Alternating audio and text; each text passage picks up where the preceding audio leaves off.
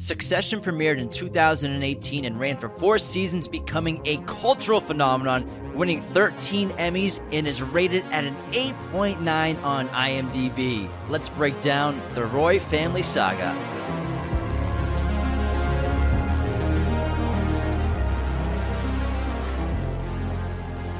Hello, movie friends. Welcome to Raiders of the Lost podcast, the ultimate film and TV podcast. And we're doing some TV today, first one in a while.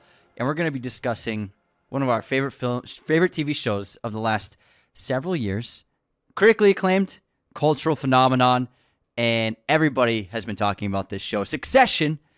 It is a revelatory show. I've never seen anything like it before.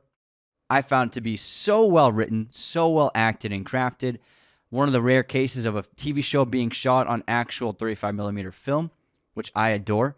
Um, the last major one I can remember was really kind of like Breaking Bad and Mad Men were shot on film. Um, this show is just the epitome of uh, acting, writing, and filmmaking on the on the scale of a television show. It's one of the best ever. I found it to be also so goddamn funny, intriguing, and absolutely captivating every single time. When you need mealtime inspiration, it's worth shopping Kroger, where you'll find over 30,000 mouthwatering choices that excite your inner foodie. And no matter what tasty choice you make, you'll enjoy our everyday low prices, plus extra ways to save, like digital coupons worth over $600 each week. You can also save up to $1 off per gallon at the pump with fuel points. More savings and more inspiring flavors make shopping Kroger worth it every time. Kroger, fresh for everyone. Fuel restrictions apply. I watched that. This show. might be a top ten show for me all time in TV history from for all the TV I've watched personally, and that's probably the only new show in the last five years I would put on that list because what Game of Thrones ended in 2019, 18, so uh, 2020, yeah, so 2019. But since yeah. then, since the end of Game of Thrones, this has been the show for me personally. This is the only show I really watched besides Stranger Things, and I watched Severance. But Succession is the juice, man. It's so well made, and in a world where Right now, we have so much goddamn content, so much TV, lots of really good TV, but a lot of really mediocre and not great TV, but just a flood of it everywhere. This one for me is an outlier of just exceptional filmmaking, acting, writing, production from a standpoint of every element of any kind of process of making content, movies or movies or TV this is just the best there is right now on TV. Now it's over. It just ended. Its fourth season. So they ended it perfectly. One of the best final seasons of a TV show I've ever seen as well. Every episode is memorable in this show because there's so few. I mean, there's what 36 or something like that total, or or not even. Yeah, 38, 38, 38. So it's not like an oversaturation of episodes, mm-hmm. but in what really makes it for me is also the characters. I mean, I love every one of these characters, and I'll, I can't wait to rewatch this show in several years and just like feel like the nostalgia of the first time seeing these characters on screen and knowing what's going to happen at the end. And obviously, spoilers ahead. We will be talking about the finale of the show. So if you've never seen it, we'll give you some warnings and heads up about who succeeds Logan Roy in the end Dominic end. Toretto. Dominic Toretto succeeds and pulls up in the charger. It's about family. I'm in your family now. so just a heads up, if you haven't seen the full show, you there will be spoilers in this.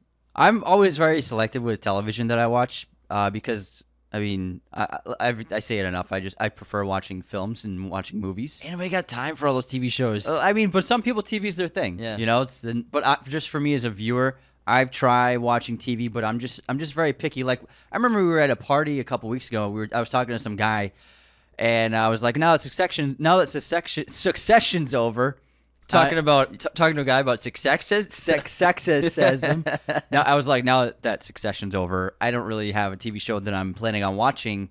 Um, but there are a lot of films I have on my watch list that I'm going to get into, and he was he was confounded by it. He was like, "What do you mean you don't? You're not going to watch another TV show? Like, what do you mean? Like, you don't want to watch anything else?" I'm like, "No, not really. I, I like. I was like trying to like hit home. Like, I like watching movies a lot, a lot, man." And he was like flabbergasted by it. I, I'm just very picky, and that doesn't mean I don't give shows a chance. There's a lot of shows last few years that I've given like the first episode to watch just to see, and it's it. I've rarely been impressed or like made it. They've rarely made an impression on me where like you know I'm gonna commit a weekly thing or I'm gonna commit to watching a couple episodes a week if I can binge it. Um, but I was really intrigued by the trailer of Succession when it first was dropping on um, HBO on HBO, or was it just I believe it was HBO, HBO Go? HBO Go. I had an HBO Go account. or HBO Now. it's it's 20 names ago, whatever it was. it was only four years ago too.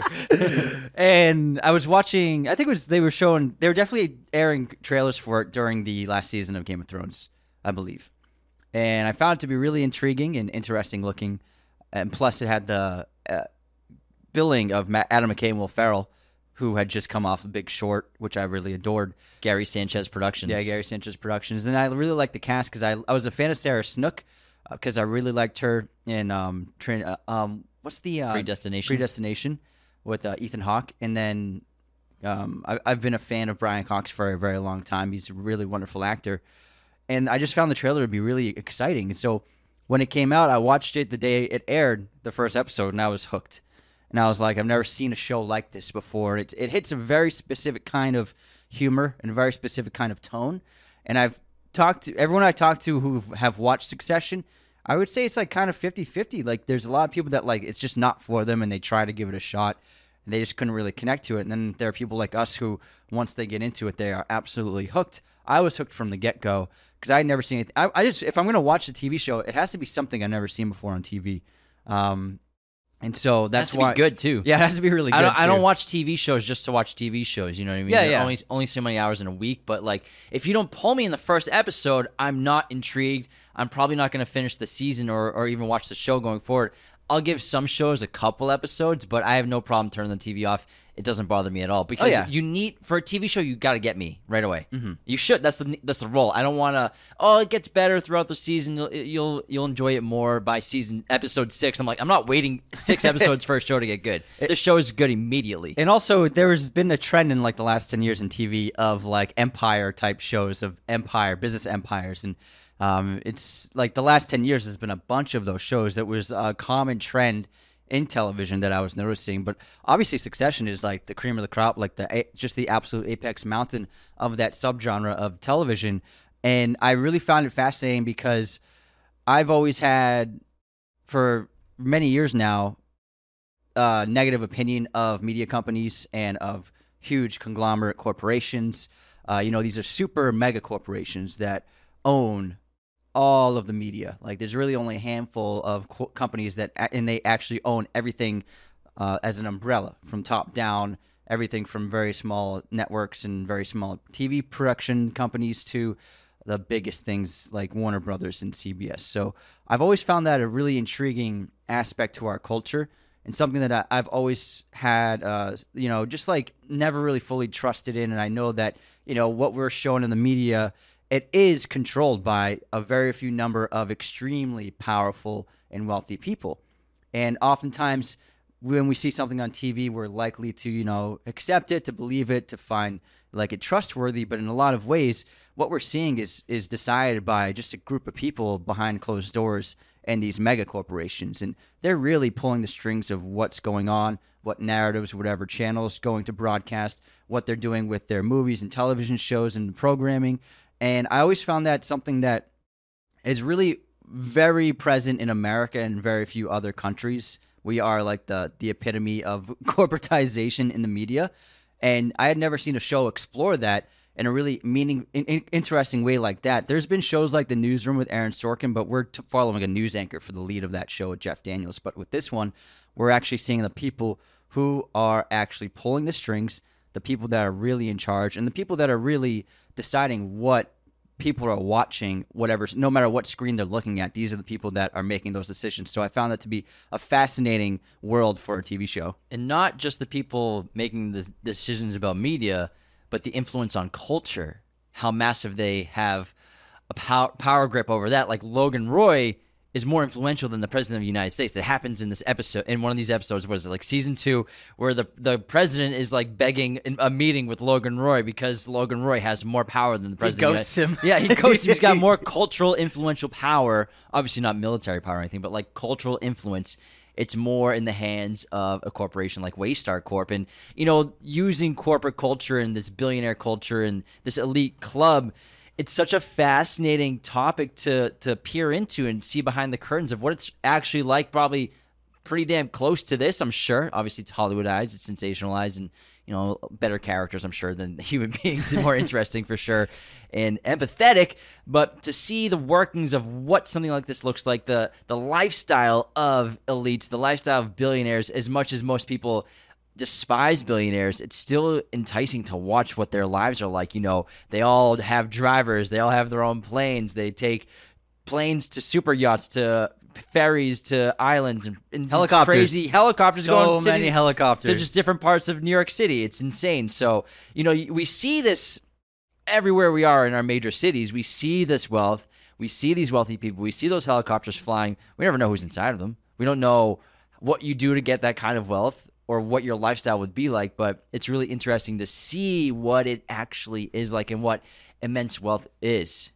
And there's a great uh, Kieran Culkin, Rory Culkin interview where he said that one of the most fascinating Kieran de- Culkin. Kieran Culkin, sorry, details that he saw that he learned about billionaires is that they never wear coats because even if they're even when they're in New York and it's freezing, they're never outside for very long because they're driven to their apartment, they're driven to their business, they're driven Just to front door yeah, everywhere. they're driven to their private plane, so they never actually have to wear a coat. And he, he was like, "Why don't they wear coats?" He's like, "Oh, now I know why. Because you only walk ten feet to get to walk into your private plane. So there's really no reason to wear a coat even in the freezing cold winter." And that's like uh, just a little detail that they portrayed in the show that is just so fascinating. And ultimately, uh, the other major part of the show, obviously, is family. Family. This is the most interesting family I've seen on television, and it really all comes from it all stems from Logan Roy, who is a supreme narcissist and basically um, creates four little four children who are incapable of love or incapable of really feeling true emotion and uh, intimacy. Three, but Connor can. No, Connor, I think. no, Really? You don't think so? his his marriage is transactional. No, but he's in love with her. He's in love with Willa. Is he is he in love with her, or is he in love with the idea of her by his side? I think he's in love with Willa. I don't think he's in love with her. I'm just that's my interpretation. Cool. So I, I'd say they're all incapable of real love, all of them, and that's why he marries a call girl, you know, and that's why he pays for her to be his girlfriend. It's a transaction, and every and the children are raised by a man who is also incapable of love, and his entire upbringing of them has been transactional as well. What I find really fascinating about the show, especially in the um, in the first season, is the first season lays the groundwork for what we'll eventually see. Um, and obviously, the kids end up rebelling by season three, join forces, and then it's them against him in season four. However, in the first season, he brilliantly and horribly uh, basically puts pits them against each other uh, in so many ways for the throne. You know, Kendall being the eldest initially, oh, I'm the guy, the eldest of the three. Connor's not part of the business, obviously. He's like, I'm I'm next in line. This is gonna happen. But once he shows that he's not a true killer by going to Logan's birthday party in the first episode, Logan's like, You're not you're not gonna be the guy. And so he decides to bring Roman and Shiv in the work in the mix to see who can come out on top. You know, he and by doing that, he just quickly in the first few episodes, he denounces Kendall as his successor by saying, "I'm going to stay on." Then he he promotes Roman to COO, CFO. I'm sorry, and, and taking Frank's place. And then he he coaxes Shiv eventually to back into Waystar. Uh, she was a fixer for another company, had no involvement in Waystar, but he he talked her into coming on the pretense that you know you might be able to run things one day. And so by the end of the first season, um, he has all three kids there in Waystar, and the battle has begun. And it's all his his doing. He really pulled the strings to get them into Waystar and pitted against each other. And is that a terrible thing? Horrible, yeah. Is it good business sense? It might be to see who really is the best successor of his family. Um, but I found that to be uh, one of the most interesting aspects of the entire show. That first season storyline. As little as he seems to care about his kids, he still wants Waystar to pass through the bloodline. He still wants it to be a successor through family. Like legacy, yeah. You know what I mean? He, otherwise, that's why he never takes Tom seriously or anyone else seriously. Jerry, when it comes to actually taking over as CEO, he wants it to be someone in his bloodline, and that's the great mystery of this entire show. For four seasons, we're trying to find out who's going to be the successor for Logan Roy.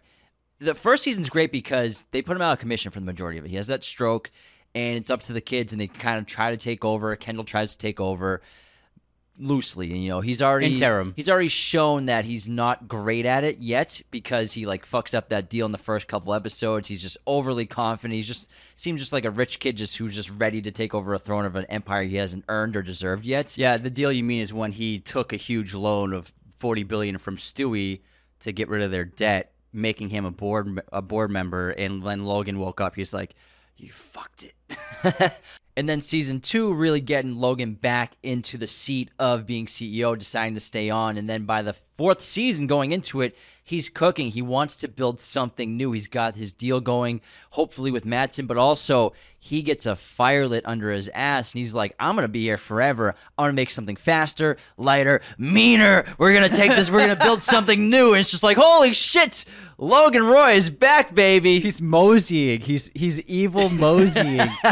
he looks like Santa as an assassin. So that's I, one of the great strengths of the show is how they put Logan strategically in, in points of power over Waystar, whether he has the power or doesn't. Even though he's the overarching leader, he people think he's going to step back. He has the stroke. He has the health problems later on in season three. He also has the the UTI in season one, Yes. which fucks him up. Yeah, so he has he has all kinds of health problems, but he's still got it. When he's lucid completely after all of his illnesses have gone, he still has it. But by season four, which is why it's such a shock. Spoiler, here we go. Here we go. Is the spoiler warning? Here we go. Five, Dominic Toretto. Five, four, three, two, one. Season four spoiler. When Logan dies, that's one of my favorite episodes because right before he dies, they had an opening scene to the show, cold open basically, of him on fire. I'm ready to go. I'm getting on this plane. I'm taking over the world. I'm building something new and faster. Fuck the Fuck the kids. kids, yeah. I'm gonna do my own thing because I'm the man, and I can do this again. I can do. I can do it twice, and then opening title credit sequence, the music, and then boom, Logan's dead. Shocker. Where he seemed to be at the height of his power that we've seen him, and he's dead. Yeah, and I think that Logan is so defined by his narcissism, where it's in, it's it's exactly on on the nose where you said that, you know, he wants it to be one of his children to succeed him, but then it, he doesn't want to give up the power, which is so fascinating with him. Where he like he wants it one of his one of his children to take over, but then like when he gives them the opportunity, he'll take it back. You know, like here, there's that scene where with Shiv where he says, "I'm I want you to be the next chief executive of, the, of this company," and then when he's asked about it in public multiple times, he's like, "It's we're talking about it," and he basically rips it away from her. And he does the same thing with Kendall. Um, and with Roman, Roman Roman fails his test in in a way, whereas whereas Shiv and Kendall desperately want it. Roman thinks he wants it, but ultimately he can't handle it. And the first instance of that is when Roman's on the jet and he gets a call from Logan. He goes into the bathroom and Logan's like, uh, "Do you want this? Do you want to be CEO?" And then Roman's like, "Yeah, I want it. But if you don't think I'm ready for it, then that's okay too. And if you want Jerry, then go ahead and do that." Basically falling apart with insecurity at the moment. And then Logan's like, "Fuck, he's not. He's not the guy. He's not him." But it's really interesting what he does with Shiv because he manipulates her to get her back in the company, and then he manipulates her continually about like holding like the idea of being CEO just too just far en- enough for her to be unable to reach it, which is it's a, it's kind of horrible and um, so manipulative what he does to get control of her, and he does the same thing with all of his other kids in different ways. Um, with Connor, he has control over Connor because Connor is so dependent on him, where he can get Connor to agree to pretty much anything as long as he can, you know, keep his his uh, his money that um, Logan keeps giving him. Although he's unable to really control Connor and Connor's desire for ridiculous, delusional things like becoming president and things like that. But the way he manipulates his children is really terrible, and it's ultimately stemmed stems from his narcissism and his inability to let go of his control and he could give it. He could have given it to Kendall in the first season, um, but he said no. And I think that he used like the the mess up with Stewy as an excuse. Ultimately, it wasn't that bad of a decision. Logan hated it because he didn't want more people on the board, and he didn't want to be indebted to Stewy in private equity. Uh, and the last thing he ever wanted was private equity in the company. Um, however, in a way, Kendall did make a smart decision business wise to save the company when they were in a bad rut. However, that's not what Logan wanted. And I think Logan ultimately was like, this is an excuse for me to say, fuck off, Kendall, you're not ready for this. Yeah, and I mean, the way he manipulates all of them is terrifying when you understand that he's their father, especially with Shiv.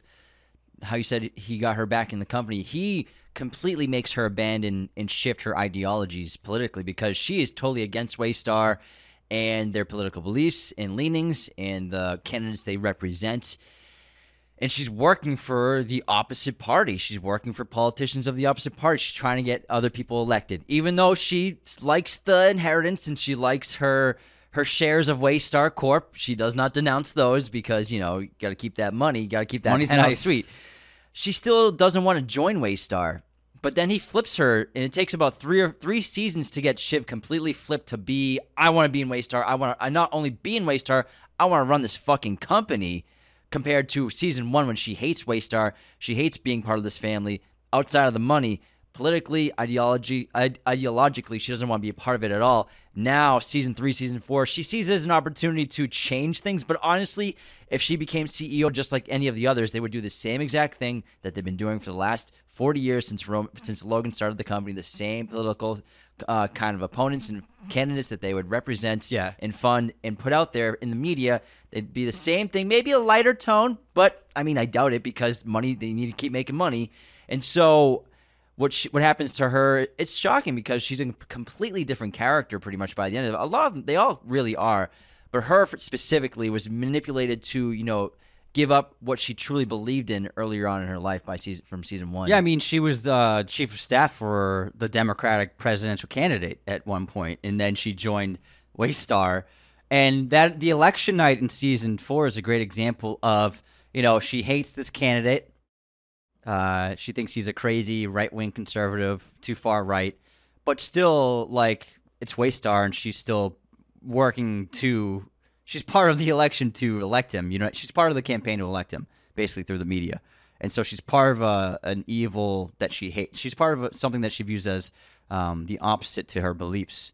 Um, but she still accepts her place in the machine and ultimately would like to run the machine, even if she doesn't believe in it. So ultimately, you can see the the allure of wealth and how it can, you know, undermine any kind of real moral beliefs that you have, as long as you can maintain. If, if you can get the power and being the being the one, that's more important to her for sure. wealth and power. I mean, she doesn't want to take that photo with that candidate in season what two or three. Two, yeah. She ends up taking that photo. She doesn't have to, but she wants to be part of the club. She wants to get in now because her father is enticing her to come on, maybe you can be CEO one day or something like that.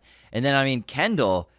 My number one boy, Kendall. You think it's going to be him all show, all four seasons. I mean, he's the number one boy. He is Logan's presumed favorite or was his favorite for sure. I mean, we learned that in season four, and then his will.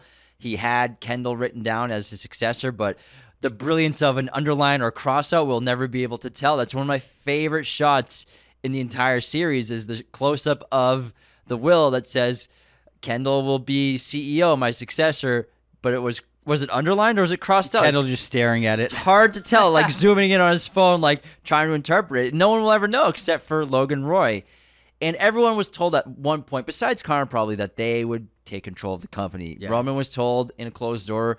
Shiv was told in closed doors. Kendall was closed doors told when he was 12, and he thought it was his birthright, basically, which is why his tantrum that he throws in the finale is one of the most empower- powerful and also humiliating moments of his life because it just shows that he's still just a little kid just trying to seek his father's approval.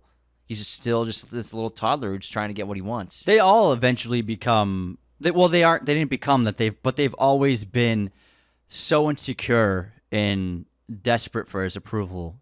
And Roman and Kendall, especially more so. Uh, whereas Shiv was really damaged by her mother more than her father, I would say. Uh, her and her mother's relationship is extremely strained. But the the seeking of approval for Kendall and Roman, where uh, even in their darkest moments and even in their uh, moments where they hate their father more than ever, he still gets them to do what he wants a- against every fiber in their being. Um, and it's really extraordinary to see how on the hook they are with him constantly looking to seek his approval constantly trying to do what right by him even when they don't agree with it. Like I love when Kendall in season one he fucks up Walter's company, um, buys it, they buy it, and then they destroy half of it, basically cleaning it up for parts. And Walter's like, "What the hell, man? Like they he thought they they were pals and they were working together on this, and it was supposed to be like a collaborative deal of a merger of these two companies." But then he's like, "Why'd you do this, Kendall?" Kendall said, "Because my dad asked me to." He wanted to have like Yeah. a partnership. That he's like, my dad's gonna make me do this. Yeah, I thought that that's one of the most important lines in the whole show is Kendall ru- ruining ruining the company of a guy he respected and a person who he wanted to be par- partners with uh, in business and also clearly they had a friendship, but then to destroy the guy's life and to, and then his excuse was because my dad told me to do it. Like that was so in, informative of Kendall. I wouldn't say he destroyed his life because he's he's, he's, still a million- he's still a got, billionaire. He's got like a bill. Yeah. Everyone who worked there is fucked because they Yeah, got everyone who worked there, yeah, they got severance, yeah. but yeah, they, he destroyed the company Yeah. that he was promising to Yeah. lift up. hmm exactly. Yeah.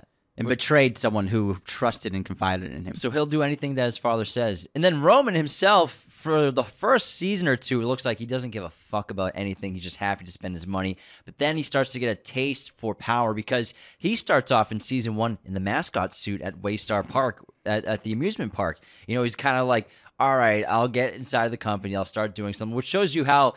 If you're in a family like this, how little you actually have to do in terms of prep or schooling. All you have to do is like just do, like- attend the management class and that's it. yeah, and then and then you're gonna be in the uh on You- the board. You're gonna, you're gonna be an executive when you finish Eventually. the you you finish the management training, and then you're an executive. Meanwhile, Greg's smoking a J, then he pukes through his mask and begging his his way into the family. But um, Roman goes from completely disinterested to obviously wanting to compete for CEO, being co-CEO in season four with Kendall at the same time with their fake uh, trilogy of of leaders with Shiv that who they betray and vice versa. So they all transform in different ways, and it's all tragic what happens to them because obviously we know none of them succeed Logan, which maybe would be for the best for the family. Who knows? Because even though the show ended at season four, and everyone's life is up in the air. We all get to kind of determine in our own ways what we think happens to Tom and Shiv, what we think happens to Kendall, what we think happens to Roman. Roman may be the only one that's, you know, accepted his fate and can find some solace even at the bottom of that martini. Maybe thinking about Jerry at that moment, but he's the one who actually has that. He's the only one with the smirk. Kendall borderline is about to jump off the off that fucking bridge right there into the water, and then Shiv who whose husband now or almost ex-husband is now CEO of Waystar, Tom, our guy, is back in his life despite everything she's done to him and everything he's done to her because he's got the power now and she wants it still. Yeah, it's not so much the the decision Shiv made at the end of the season of act, axing her vote so that Tom could get it. I think she did it not so much because it was her best chance of maintaining power, because I think she's powerless in the future. I think she, I think that the Tom Shiv marriage and eventual family will be um, very much like the Roy marriage, um, where you know Logan Roy's wife, she's a board member, but and she gets a vote, but she has no involvement. Um, and she, her parent, her kids were raised by the father who didn't care to be a father, and she was basically cut out. I think that Shiv's gone on her way down a path very similar to her mother's.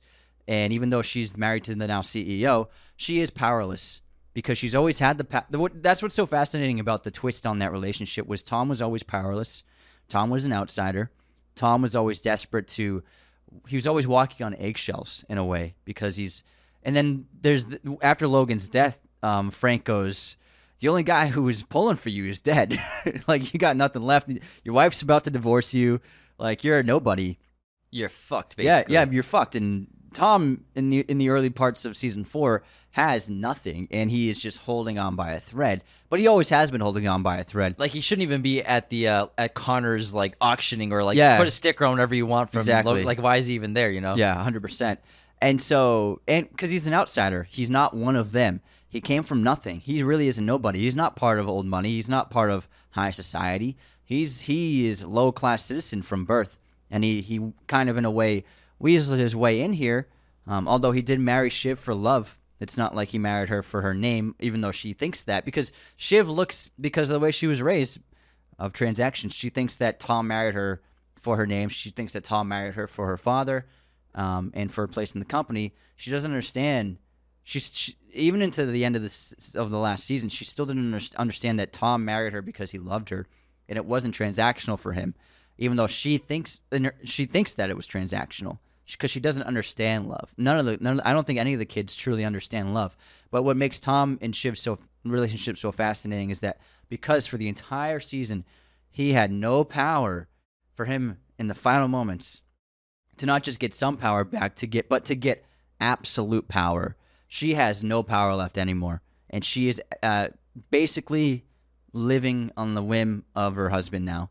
She is not part of the company. She's out so she's going to be. She'll. I think she'll still have a board seat, but she's going to be her mother in the future, and that's why. No, I, they sold. Yeah. Oh yeah, yeah. They so she's she's not. Yeah. I'm sorry. Yeah. So she's just getting some money. So a lot of money. yeah. But I, I think. But Shiv made the decision not for power. She made the decision because she was like, "Fuck this. We need to get out. This needs to end. The family ties to this company. It's so toxic, and it's so evil, and it's bred so much cruelty." that it just needs to be over. And so that's why she doesn't vote for Kendall at the end. It's not it's more so to just say I'm ending this. It wasn't for her. It wasn't for Tom. It was just to stop the Roy connection to this business once and for all. No, I don't think that's why. I think she did it because she doesn't want Kendall to have it out mm. of spite because she wanted it. Yeah, out of spite. She, sure. she yeah. I mean, they were arguing the night before before the the dinner for a king, right, or the meal for a king, meal fit for a king, meal fit for a king. They were like, why can't it be me? Why not? Why not? Why? What's wrong with Shiv being CEO? What's mm-hmm. wrong with Roman being yeah. CEO? So I think it's more of fuck Kendall. Yeah. I don't think Kendall will be good at this. I think he'll ruin the company. You if, killed a guy. If I can't, well, no, I didn't. I didn't kill a guy. Did you lie about that? Made that up. So I think that because if if she can't have it, she won't let Kendall have it. Yeah, and she knows Roman can't take it. She knows Roman can't. Roman's not ready but she won't let Kendall have it, even though she said she would vote for him. I think out of spite because I can't have it. Fuck Kendall. I don't want him to have it. So fuck it. Tom's gonna get it. Yeah, I think it's more of that. Like I, because she even says like I, I don't want you to have it. Basically, She's, yeah, and she says I don't think you'd be good at it. I don't think he would either. Yeah, he'd probably fuck it up. it's crazy. He would. I would. I would say he wouldn't fuck it up, but he would become a tyrant, and he, he would. He would make their lives miserable because um, when he was out on the raft in the in the ocean, and they were in Shiv and Roman were looking at him, like teasing him from the from the shoreline. Um, you the, they were judging him. They're like, he he's he's terrible. he, yeah, they're being horrible. sarcastic, but yeah, yeah, he's like it, it would be unbearable. Like it would be terrible. Um, so yeah, I think you're right because Kendall, he gets that fire and he gets that killer in him. Um, but he's still, in a way, he he he failed he failed the most important test in Logan's eyes where he he's still by the end he's not the real he's not the killer that Logan meant. Remember when Logan says you, you're not a killer, son. And so going back to the first episode actually, and it's Logan's birthday party and Kendall is overseeing that first big deal and Logan is shocked to see that Kendall showed up to his party as opposed to working out and closing out that deal. That was the first that was the the first moment where that was the decision that was the moment Logan decided that Kendall's not ready to be CEO, that he's not a killer because if he was really a killer and he was really like the CEO that Waystar needed, that Waystar needs, he would have skipped his father's birthday to finish that deal. He would have put work first because that's what Logan always did. But Kendall, desperate for the approval of his father, goes to his father's birthday. And then there's a great they have a great line about that in the fourth season.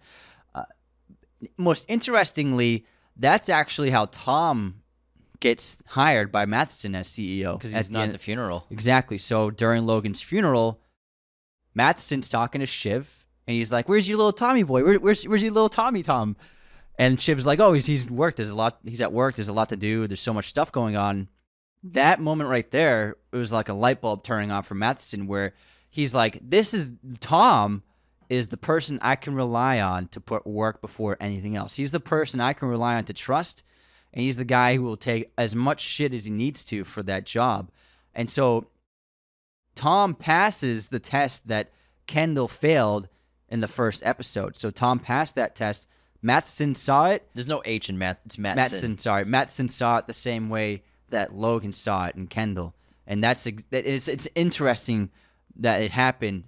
It's basically like a bookmark of this test that both men were put upon. And you could say that Matheson is the most similar to Logan Roy out of everyone in the show. He's a killer. He'll do anything to succeed and get what he wants and get a deal through, basically. So him and Logan are actually really similar because at points, Roman is similar to Logan, Shiv is similar to Logan, Kendall is similar to Logan. They do similar things that he's done. You can assume he's done in his entire career backstabbing, making deals that, you know, benefit only them or being secretive. But you know, at, at, points they all have that killer instinct that comes out temporarily. Kendall comes out temporarily. Oh yeah, he tries sure. to kill his father because his father tries to make the blood sacrifice with him. But it's really Matheson who is probably most similar to Logan Roy out of all the potential successors here. I mean, Tom's not like Logan Roy. I don't think he would be a CEO that was similar to Logan because he's just a puppet, basically. he, he would knows, do whatever Matheson He says. knows what yeah. he is. He knows exactly what he is. That's why Matheson picks him because Sh- Shiv accidentally tells him, you know, he'll suck the biggest dick in the room. That's what he does, making fun of him, thinking that he's got no chance at being CEO, not even in her mind on this on the same playing field. Like, there's no way he would even be considered. You're, you're talking about the dinner with Matheson hurting her. Yeah, yeah, yeah. So not even, not even a, a, a, there wouldn't even be consideration in her mind that he would be a CEO potential. Yeah. Everyone thinks he's a joke, and she she accidentally gives Matheson all the information he needs to conclude I think I'm going to hire Tom for CEO. I'm just going to have one little interview with him basically later tonight and see what he thinks. Yeah, it was basically you're right. It was so revealing of Shiv. And it was a big mistake because Matheson was not looking for a collaborator. He was not looking. He's not looking for a partner. Shiv thinks that. Matheson's looking for a bitch. He's looking for someone to take all the heat, but to get the credit of being CEO of Waystar, even though Matheson will be completely in charge of operations behind closed doors. And he knows that's that's not something that can work with Shiv because Shiv is power hungry. Shiv wants control, so he knows that Shiv he it's it's it's great brilliant manipulation by Matheson in the final season of manipulating Shiv to get her on his side as a and then he eventually betrays her by saying, you know, he's he's like I can't pick her because she's to want too much. I need someone who will sit down and say, yes, sir, and basically serve me. And Tom says, I'm here to serve. And that interview, Tom thinks is going horribly, but Matheson, he's so intelligent. And Skars- Skarsgård did an amazing job of playing him so loosely on the surface. And he's very casual. He's always dressing in hoodies and sweatpants, although they're very expensive hoodies and sweatpants. But he puts himself, he puts this nonchalant, uh, kind of like casual guy forward, and all these other business people who are always so serious, they don't know how to interact with him and they don't know how to read him. I, I think he's very much unreadable by any of the Roys. Nobody knows what he's thinking, and he's so unpredictable. But that's the genius of Matsson. He is really in charge of what he's doing and he knows what he's doing and he's using this demeanor uh, as a way of trying to figure out the dynamics of everybody that could be a successor.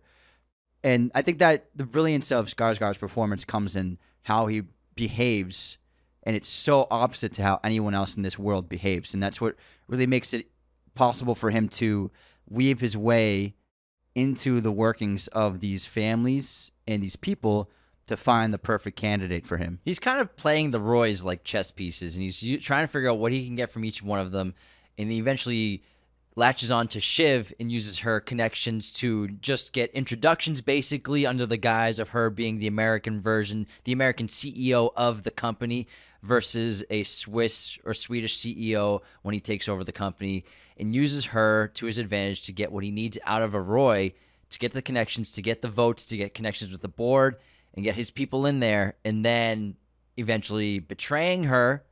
As I mean, she doesn't find out till the night before the vote. She doesn't find out that she is being replaced. She is not going to be the American CEO. Little does she know that it's fucking Tom who's going to be the CEO if the deal goes through. Yeah, it's it's an incredible play, and it ultimately works in his favor. Although it was very risky because, you know, Shiv could have still voted for her brother, and it would have ruined everything for Matsson. You know what I mean? So he was taking a risk because she, even though even though he was he was outing her as CEO, she still had a vote, which is really important. And so it was a risky play, but it ended up paying off. And Tom really is the perfect CEO for him. It's not, and it's it's a great point. Tom's not going to run it like Logan.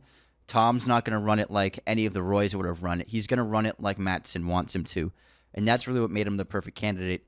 And the Matsson deal is ultimately what blows up any of the Roys ever getting a chance because it dissolves. It'll eventually dissolve the company for them and turn Waystar into just a piece of the big pie that Matsson owns. But you know, they all become filthy rich, even though they lost their Yeah. stake in Waystar.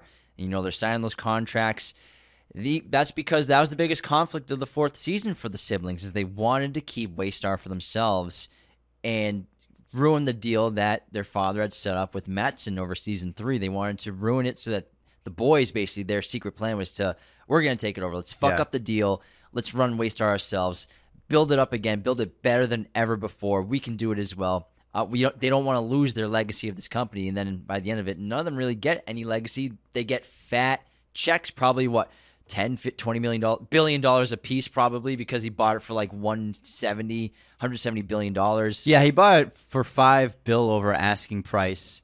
because the Um, boys they went and they, yeah. they thought they were they accidentally got a higher bid from him Mm-hmm. because they were trying to ruin the deal but Matsson knew that they Mad, Matsson's so smart he knew that they were fu- trying to fuck up the deal and trying to Yes. drive the price up and thought that he would end it and that's why he asked when he called Shiv he's like can you send me a photo of your brother's faces right now because they look so horror struck that they got a bigger deal they got more money and everyone's congratulating them on doing a great job and they're devastated Yeah, and also like they bl- they blame Matsson for causing Logan's death, and they still had to sell. They're still having to sell to him.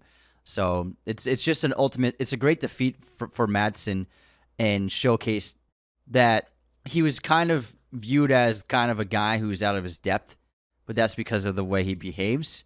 People weren't taking him seriously, but clearly he knows what he's doing, and that's a reason why he winds up on top, which I really adore. And and Kendall, back to Kendall and Logan uh, with the manipulation uh, in the second season. Ke- Kendall goes through the most transformation in the show in terms of the fucking roller coaster. Oh, Of he's up and down, yeah. he's all over the place, and it, so much has to do with his father. So much has to do with going what's going on in his personal life. But his lowest low was in set in season two. But it's great because it L- Kendall opens the sh- the show in such a high. He's like rapping in his car. He's like punching the seas. Like The I, I'm, I'm ready. I'm gonna be the guy. you know, this is this is my time. And then it's a terrific final shot for him looking out at the river, just with nothing, and it looks like he really wants to. He's lost any purpose for living. it's the ocean Yeah, it's not the river. it's New York City Yeah, Manhattan. Yeah, but isn't it called the river or something? No, it's like a The Hudson Bay. I guess yeah, the Hudson bay. Bay, yeah. It's still the ocean. It's a bay. I know it's the ocean. yeah, yeah. Well, all rivers run to the ocean. But I'm just. What do you call the the water? It's not like it's not like you look at the water on in New York and you're like, oh, that's the ocean. Yeah, It's the Hudson Bay. well, no, because there's there's like a uh, there's more land on the other side of it. not at every point. Not where he is, motherfucker. where he is. Sorry, I'm just fucking with If you. If you look at the coast, yes, there's the ocean, but you wouldn't call the Hudson Bay the ocean. You know what I mean? It's the bay. Um, the all you New Yorkers, let's let's know what you Hudson think. Bay. motherfucker. Uh, you called it- it a river. but it's it's an incredible uh, bookmark of his first and final images are so starkly different. But he does go through so many ups and downs, and his lowest lows are definitely in season two, where after the crash into the river or lake. Lake. At the end of season one, large uh, pond. and- big puddle uh, in the that uh, employee uh, part of the wait staff he dies in the in the water and drowns or he probably died in the crash actually Um, and then it's Logan. I mean, Kendall being Kendall left his key card in there. and he's like, I guess I'll be fine. And then uh, people show up the next day to to question him. Uh, Kendall becomes the basically like the the servant of Logan after that. Yeah, they're, they're not questioning him as a suspect. Sorry, but because yeah. obviously their fixer took care of yeah, it. Yeah, the fixer took care of it. Um, but Logan finally has Kendall by the balls. That hug, the hug. Oh you're my, my you know, my, you're my number one boy. number one boy. My number one boy. My God, and it's like the most tender. It's the most tender you've ever seen Logan in the entire show. Is when he's embracing Kendall that night. And Ken, intent Logan is is sweet and he's comforting and he's calming and he's very fatherly. He's very paternal and it's he's it's a very intimate moment. That's the most intimate you've ever seen Logan in the entire show, and it's it's a moment where he's finally got complete power over Kendall, and Kendall is now going to be his errand boy and be his his number one dog in a way. Not only that, this is all setting him up for slaughter. Yeah. Ken, I mean, Logan's going to use him as blood sacrifice for all of the horrible controversies with Waystar, with everything that was going on with the cruise ships. Yeah. He's going to put it all on Kendall, and Kendall's going to accept it. He says, Yes, I'll go to jail if I have to. I'll do it. Even though Tom offers as well later on. He, he's like, Hey, if you need anyone to do it, I'll do it. and do you it. don't want anything? Thanks, Tom. Kendall's going to be his blood sacrifice. And this is why I think the finale of season three might be my favorite. This is the finale of season three, or is it season two? Season two finale. Season two finale might be one of my favorite episodes of the whole se- series because is such a twist, such a shocking moment where we think Kendall is going to accept all the responsibility for what happened. Instead, after because he asked his father before this press uh, conference on the cruise ship they're I mean they're on the yacht deciding who's gonna take the blame. Yeah. It's fucking crazy. And then he asks his dad after he says, "I'll I'll do it. I'll I'll take responsibility." He asks his dad, real just straight up, be straight up with me, basically. Would you have given it to me? Would I have been CEO? And his father says, "No, you're not a killer. It's not you. You're not it." And that destroys Kendall, and that makes him despise his father and causes him to at the press conference, put it all on his father.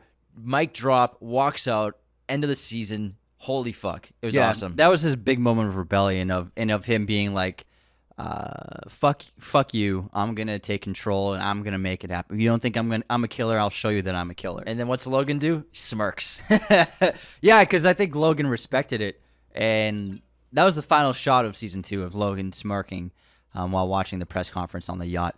I think that was a moment where Logan's thinking to himself, "Oh, he might, he might have the dog in him. He you might, know, he it. might have, he might have that in him." And got that dog, bro. Got that dog. got that dog in him. But ultimately, I think Kendall thinks he. I think Kendall wants to have it in him, but ultimately he doesn't have it in him, and he he reveals that in his speech at the funeral, where he says he says something about like the the power or something that Logan had in him. He says, and he says, "My God, I hope it's in me too." So he's trying to be like his dad, but ultimately he's not. Yeah, I think because he worships his father, what he wants more than anything is to be his father. He wants to be his father. That's it. But he'll never be Logan Roy. I don't want to be you. I don't want to be. Heavy lies the crown, so to speak. Which one of your guys thinks that they can do your job better than you? I got this this rat problem. This teething little rat. How about we run to our intermission because we're already 50 minutes in this episode, and then we'll come back because there's still so much to talk about. I we didn't even talk about Greg. I want to break down the characters. Let's go by yeah, and yeah, the yeah. cast. We got to bring up the cast and everything. There's, and I made a bunch of lists of top episodes, favorite moments, most cringe moments, funniest scenes, all kinds of stuff. We're gonna do it like our Office episode as well, which oh, was such a fun time. But let's head into our intermission. And before we continue, the very best way to support Raiders of the Lost podcast is to leave us five star reviews on Spotify or Apple, aka iTunes. Apple, you can leave written reviews, which we love to read out on the show, and I'll get to one in about a minute. But those five star reviews really do help us get seen by new people. So keep leaving them. We're almost at 2,000 on each one, which is huge for us. Also, you can become a patron at patreon.com slash Raiders of the Lost podcast. We have five different tiers of membership. Every tier gets access to the weekly chat now, which is exclusively on Patreon, as well as an additional bonus episode. So at $2, $5, $10, $25, or $100, you can become a patron of our show. Every tier has a bunch of awesome perks like video messages. $10 gets you access to our Discord. We have watch parties on there. We're communicating with you and chatting, sending gifts and memes all the time. It's a GIF. GIF. GIF. GIF. GIF. Well, the uh, guy who created it says it's GIF. Are you sure? Yeah. When did he create it? I fucking What's I his don't know. name? Jeffrey. Do you want me to actually Google it? His I don't have that information his name stored. Is, his name is Jeffrey. Twenty-five dollars gets you a custom episode as well as some free merchandise. Hundred dollars is the ultimate tier. You get a private watch party, tons of merch, video message, and you can even come on the show after three months of being in that tier for a fun guest segment. Thanks to Patreon for supporting us financially. You are the reason why we can do this show full time for you and make a stupid amount of content every week. This episode is also sponsored by our friends at movieposters.com, the number one place to get your posters online today. Be sure to use our promo code Raiders10 at movieposters.com to get 10% off your order today. They have a huge selection of pretty much every movie and TV show imaginable in their poster library, as well as all sorts of sizes, framing, and even cool backlighting for all of your poster needs. We have a ton of these amazing posters decked out all over our home, all over our set and bedrooms. For movie fans, for TV fans, there's no better way to express your fandom than by decking your place out with a ton of these incredible movie posters from movieposters.com. Be sure to use our promo code again, Raiders10, to get 10% off your order today. Now let's get into our Trailer intermission. Intermission on Raiders of the Lost podcast. Let's begin with the movie quote competition. You ready? Ready? How about we rent a nice Cadillac? My treat. We could call a limo, a nice stretch job with a TV and a bar. How about that? Can you say it again?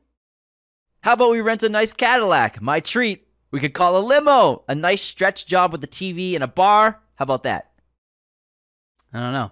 Ferris Bueller's Day Off. Oh, when Cameron's trying to convince Ferris not to take the Ferrari. Good one. yeah, um, because Alan Ruck is uh obviously Connor. Con- yeah, Connor and Cameron. Connor and Cameron. All right, here's my quote. I have struggled in vain, and I can bear it no longer. These past months have been a torment. I came to Rosings with the single object of seeing you. I had to see you. I have fought against my better judgment, my family's expectations, the inferiority of your birth by rank and circumstance. All these things I am willing to put aside and ask you to end my agony. Can you say it one more time? It's a little, a long little more slowly. you ain't got nowhere to be. That's true, that's true, that's true. I'm right where I'm supposed to be.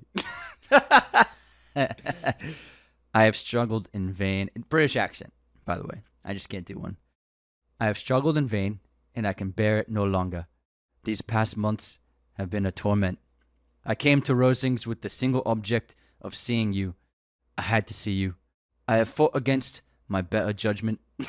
it's it's high classing British. Sorry, my family's expectations, the inferiority of your birth by rank and circumstance.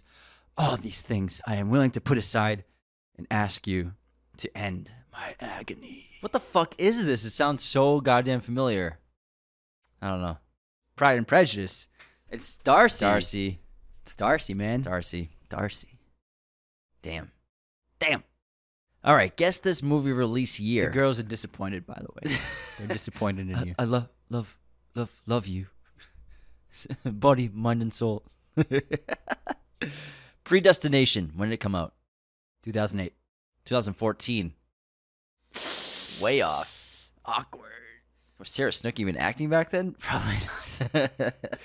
she's, she's terrific in that movie. She has a very, Very interesting. very role. cool role. What year did Pride and Prejudice come out? 2007. Six. Five. Five. Four. Three. I feel like I said six. oh, six, obviously. 2005. The answer was 05. All right. Samsonite. I was way off. Swanson. Movie pop quiz time. What film does Jeremy Strong star in with Matthew McConaughey? Jeremy Strong and McConaughey? Huh. Jeremy Strong and McConaughey. Sorry, one second. Just let me let me rack my brain. No, you rack that brain, man. We ain't got nowhere to be. Like I said, no rush. What the fuck? They've been in a movie together? Um. Man, uh, Want me to give you a quote for a hint? sure. I'll take a quote. There's only one rule in the jungle: when the lion's hungry, he eats. Oh, he's in the Gentleman. yeah. Who's Jeremy Strong in the Gentleman? He's like the gangster who betrays him. He's buying the. He's buying. Oh my his- god! I was yeah. thinking Jeremy Irons. oh my god! Oh my god! It was just. Oh my! That I, I would Simon Simon says I knew that. in I knew that. the gentleman. I knew that. I just I was picturing Sure. Jeremy Irons. Fucking a! I was like, what the fuck has Jeremy Irons been in with Matthew McConaughey? but yes, yes, uh, yeah. Jeremy Strong's great. He's got a great accent. All right. Fucking such a bozo. All right. Which episode of Black Mirror did Joe Wright direct? You don't have to give me the title, but like, can you describe the episode? Joe Wright, an episode of Black Mirror. I'll give you a hint that it's one of the best. It's one of the best episodes. That's very subjective, though. It's Um, um, but yeah, I'll figure it out. it's one of the best. Joe Wright. Joe Wright. Can I get a? Is it before season four? let me check what season it's in. It's a newer season. I don't know the names by heart. I'm saying you don't have to know. You don't have to tell me the name. Just tell me what like the idea is. All right, I'm gonna take a. Well, I feel like he didn't do San Junipero, since that's such a big one. It's got a big star in it. I'll tell you. It's Yeah, got a very. um, it's, it's one of the biggest stars in, in an episode.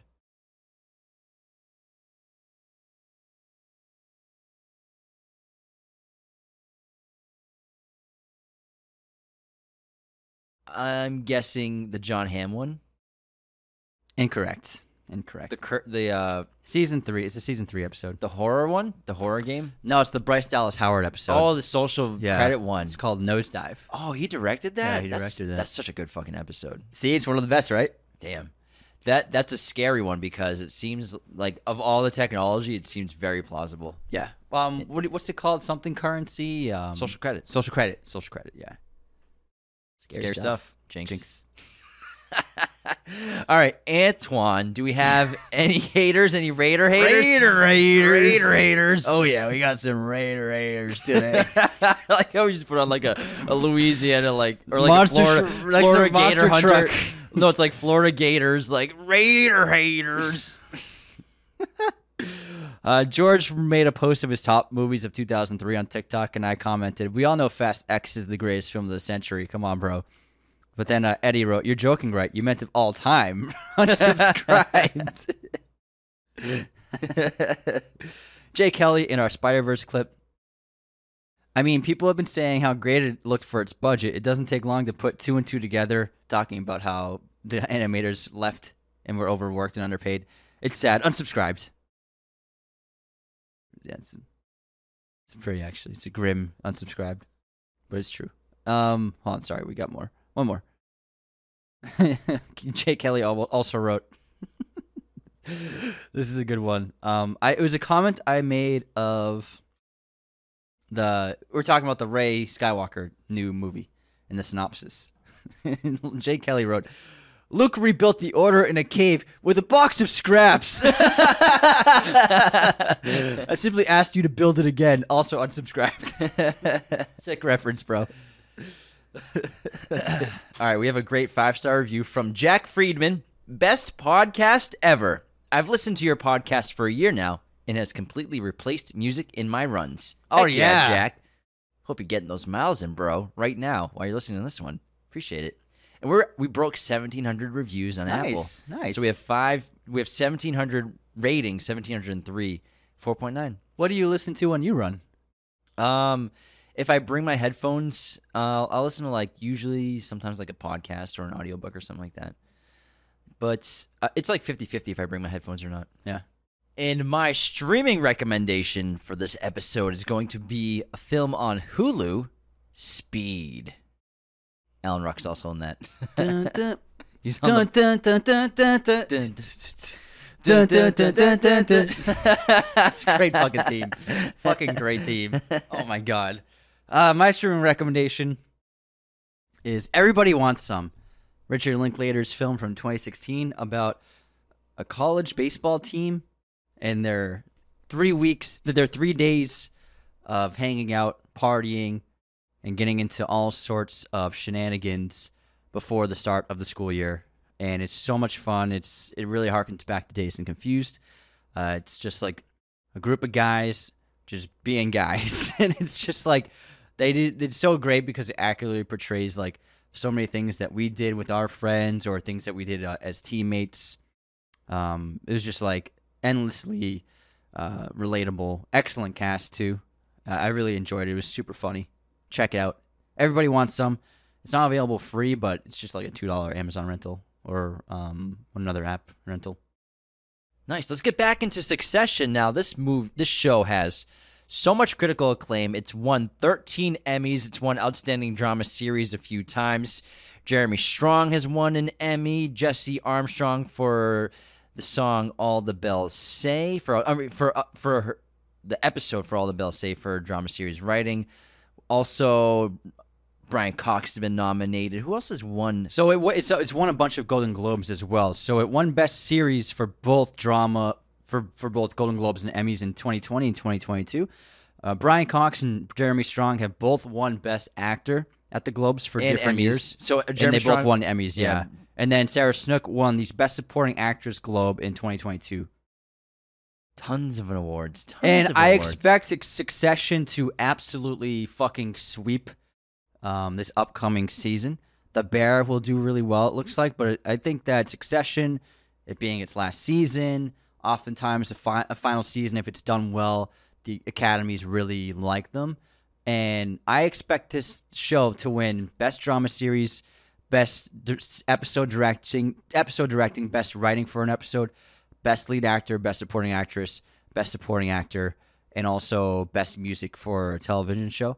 I expect it to win all of those in both the Emmys and the Golden Globes. It's going to be a huge juggernaut this this season. And now on IMDb, this show is an 8.9 overall, which is so goddamn high. On the user ratings list of all time TV shows, it is at number 48. And to the music, Nicholas Britell. Oh yeah. Such a great composer. He does a ton of stuff. He does, in addition to this show, lots of movies, but man, he's phenomenal. Yeah, the theme is really great. Um, it's very traditional and harkens back to classical composing. It feels like something that a, a famous composer from the 17th, 18th century would have written. And actually, he he um, borrowed a bunch of cues from a, a Beethoven piece to um, create the structure of the theme of Succession. Um, but he he approaches it in a very traditional way, while also blending in modern music, modern electronics, uh, lots of hip hop. The hip hop is Kendall, in a way, and then the the classical strings and piano is old money, old wealth, uh, comes from ages ago, and that's why Britell, I think, chose to use very classical themes and ideas uh, with his musical writing and compositions, uh, because the Logan Roy family comes from old money and it's a re- representation of the past and it stems from the past. But then also you get new blood with the kids and Kendall, and so you get the hip hop beats. You get the Those 808. 808, yeah. Those You get 808 beats. you get the uh, so the electronics. You get some interesting.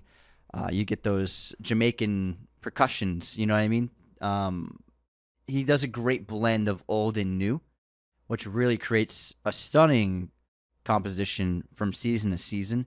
And at the moment, it's it's one of my favorite uh, IPs of music to listen to. Is the Nick is the entire Succession, all the season soundtracks. They're really it's really stunning, and it's one of my favorite themes of the last few years. And let's run through the cast real quick because there's a ton of main players. We have Nicholas Braun as Greg Hirsch, aka Greg the Egg, Brian Cox is Logan Roy. Kieran Culkin is Roman Roy. Peter Friedman is Frank Vernon.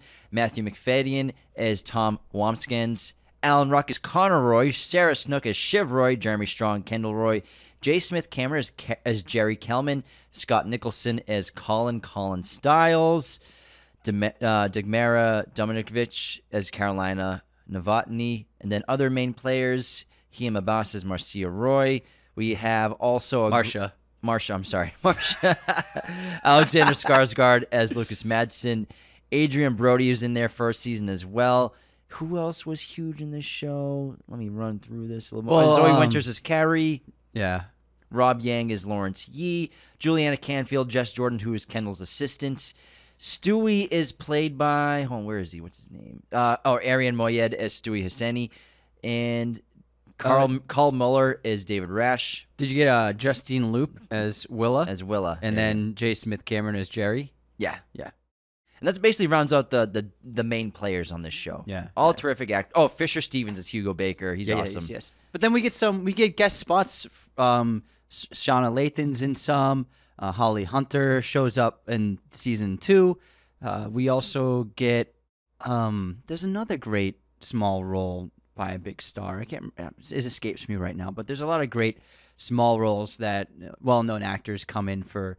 Piece. Oh, um, Danny Huston is in the first season a lot, in the second season, and ironically, both he and Brian Cox played the character Stryker in X Men movies, which is funny. Oh yeah, that's right. Yeah, so Danny Huston played Stryker.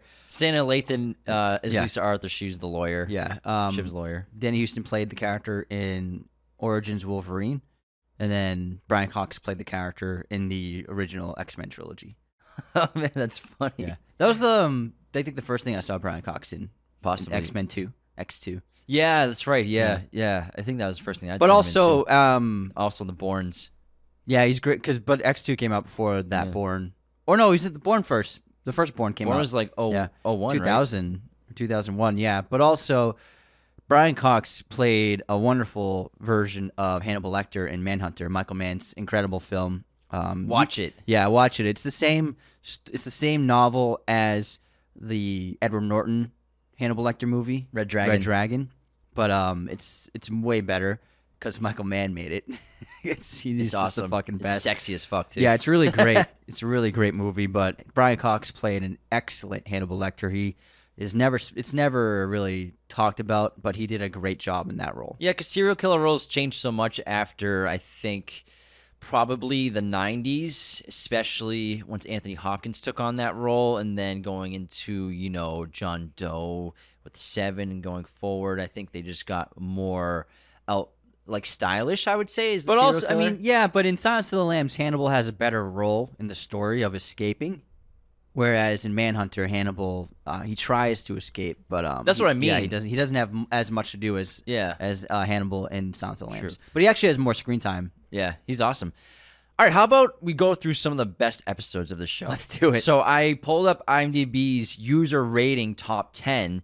And so they, these are the user ratings top rated episodes. So episode Nobody's Ever Missing is number 10 at 9.2.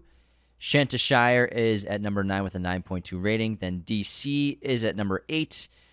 Tern Haven is number 7. Church and State is number 6. America Decides is episode 5 is number Can you 5. throw in the seasons as well? So okay, yeah, sorry. I believe that's episode episode five. America decides is season four. Then next up with open eyes is season four as well. All the That's bells. the last episode. Yeah, with open Yes. eyes. All uh, all these are on our list as well, so I'll get into description as well. And then all the bells say is number three at nine point eight. That was season th- two, Three. three. This is penultimate season three. This is not for tears was season two, nine point eight on IMDb, and then Connor's wedding, which was from season four, is a nine point nine yeah. on IMDb. So that's That- number one that's ranked. number one. Now we'll go. I would say I love it. I wouldn't put it at number one though. yeah, I guess my, I I put um this is not for tears as my number one. Now this is season two, episode ten. This is the se- season finale of, of season two, and this is the situation we were talking about earlier when Logan has finally broken down Kendall. and he says the lines, "You're not a killer. You have to be a killer." Basically, that's why you're not going to be CEO, and is blood sacrificing Kendall. But then the the flip, where Kendall betrays yeah. his father at the end of the press conference.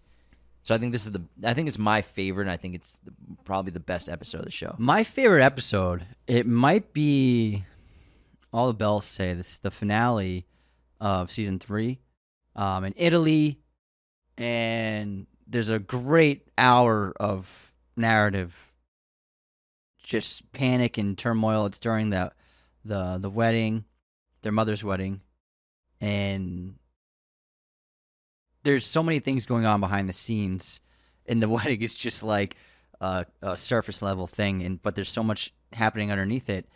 And Logan is trying to weasel the kids out, and then the kids come together, join forces when they find out that they're being strong armed, and they go after Logan and. Uh, they go, they confront Logan. They're like, "You can't do this without our votes." And then Logan's like, I fucked you guys. I got your mom's. So they got he got his ex wife's vote, and so they there's no there there's nothing they can do about it. Um, and it was so incredible because they're like, how did we lose? How did he know that they were coming? Because Logan, in a moment of panic, went to his ex wife when he found out the kids were coming for him. And it's like, how did they find out? And then Logan pats Tom on the shoulder in the hallway as he's walking through, revealing that Tom's the one who told Shiv. I mean, Tom's the one who told Logan what was up because Shiv told Tom on the phone. And Tom betrayed Shiv because, once again, he asked for some kind of confirmation of him getting out of this unscathed. And once again, she failed to give him any comfort uh, or anything that could make him feel at ease. And he he was just like, "I'm done. It's time for me to put myself first instead of you, my wife." And so Tom betrayed Shiv, and then that finale was just so incredible. I I think that's absolutely my favorite episode. Another great one. All the finales are yeah, the they do a great job with the finales. So I think season four finale the last episode of the yeah. show with open eyes. Absolutely sensational. You know, everything's hinging on this tightly contested board vote. You know, the the siblings agree that we're gonna vote for Kendall. Then obviously Shiv stabs her brother in the back, kind of a metaphor but also, for her name. So Shiv, but, like, an, like an yeah. I'm sorry, sorry, it's all good. Um, there's that. Uh, I'm, I'm just saying before you get into that, the meal fit for the king scene, it, uh, relates back to the season one when they're in the docking uh, in the dock and they're joking around and, and playing on the boat uh, like they used to do as kids. And it was just so reminiscent of that scene. Yeah, absolutely. Um, but this finale, it's devastation for Kendall, basically. The show is over. You know, these siblings, they've made billions and billions of dollars, but they are as unhappy as they have ever been in their entire lives, especially after the loss of their father, who they didn't even really love, you could say, in a lot of ways. But it's just an incredible, it's incredible finale, and you know I, I think they wrapped it up so well with a bow. Another great one, season one finale. Nobody is ever missing. This is when Shiv and Tom get married in the wedding night. Shiv tells Tom that she wants an open relationship, which is so messed up. And, this, this, is after she slept with Nate. Yeah, and yeah. this is also the night of Kendall's car crash and uh, "You're my my boy, you're my number one boy" speech and hug from from Logan. So, like you said earlier, this is where Logan finally gets complete control over Kendall. Yeah, and also Roman invites um, the girl that Tom hooked up with at the bachelor party. and, That's in my funniest moments. And so this the episode where Logan dies was uh, what's it called? Connor's, Connor's wedding. wedding, right? Um, it's so brilliant because I, I love it because they the the way that the kids and the other members of the board deal with Logan's death is it's it's it's the same way they deal with the business deal.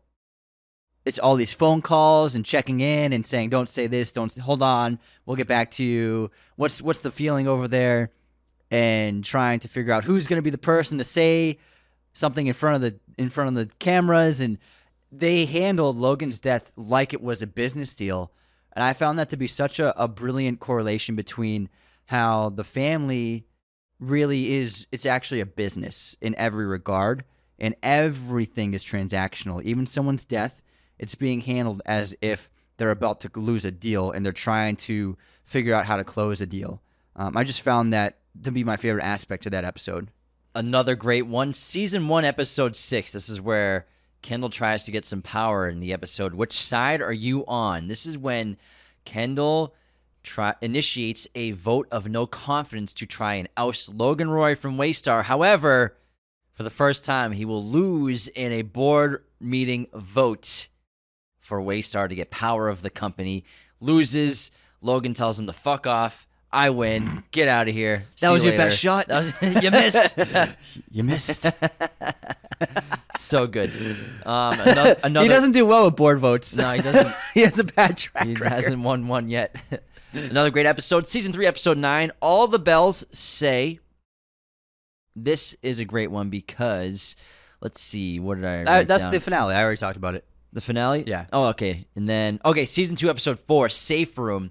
This is a crazy one and, and one of the funniest because there is a potential terrorist at Waystar's headquarters.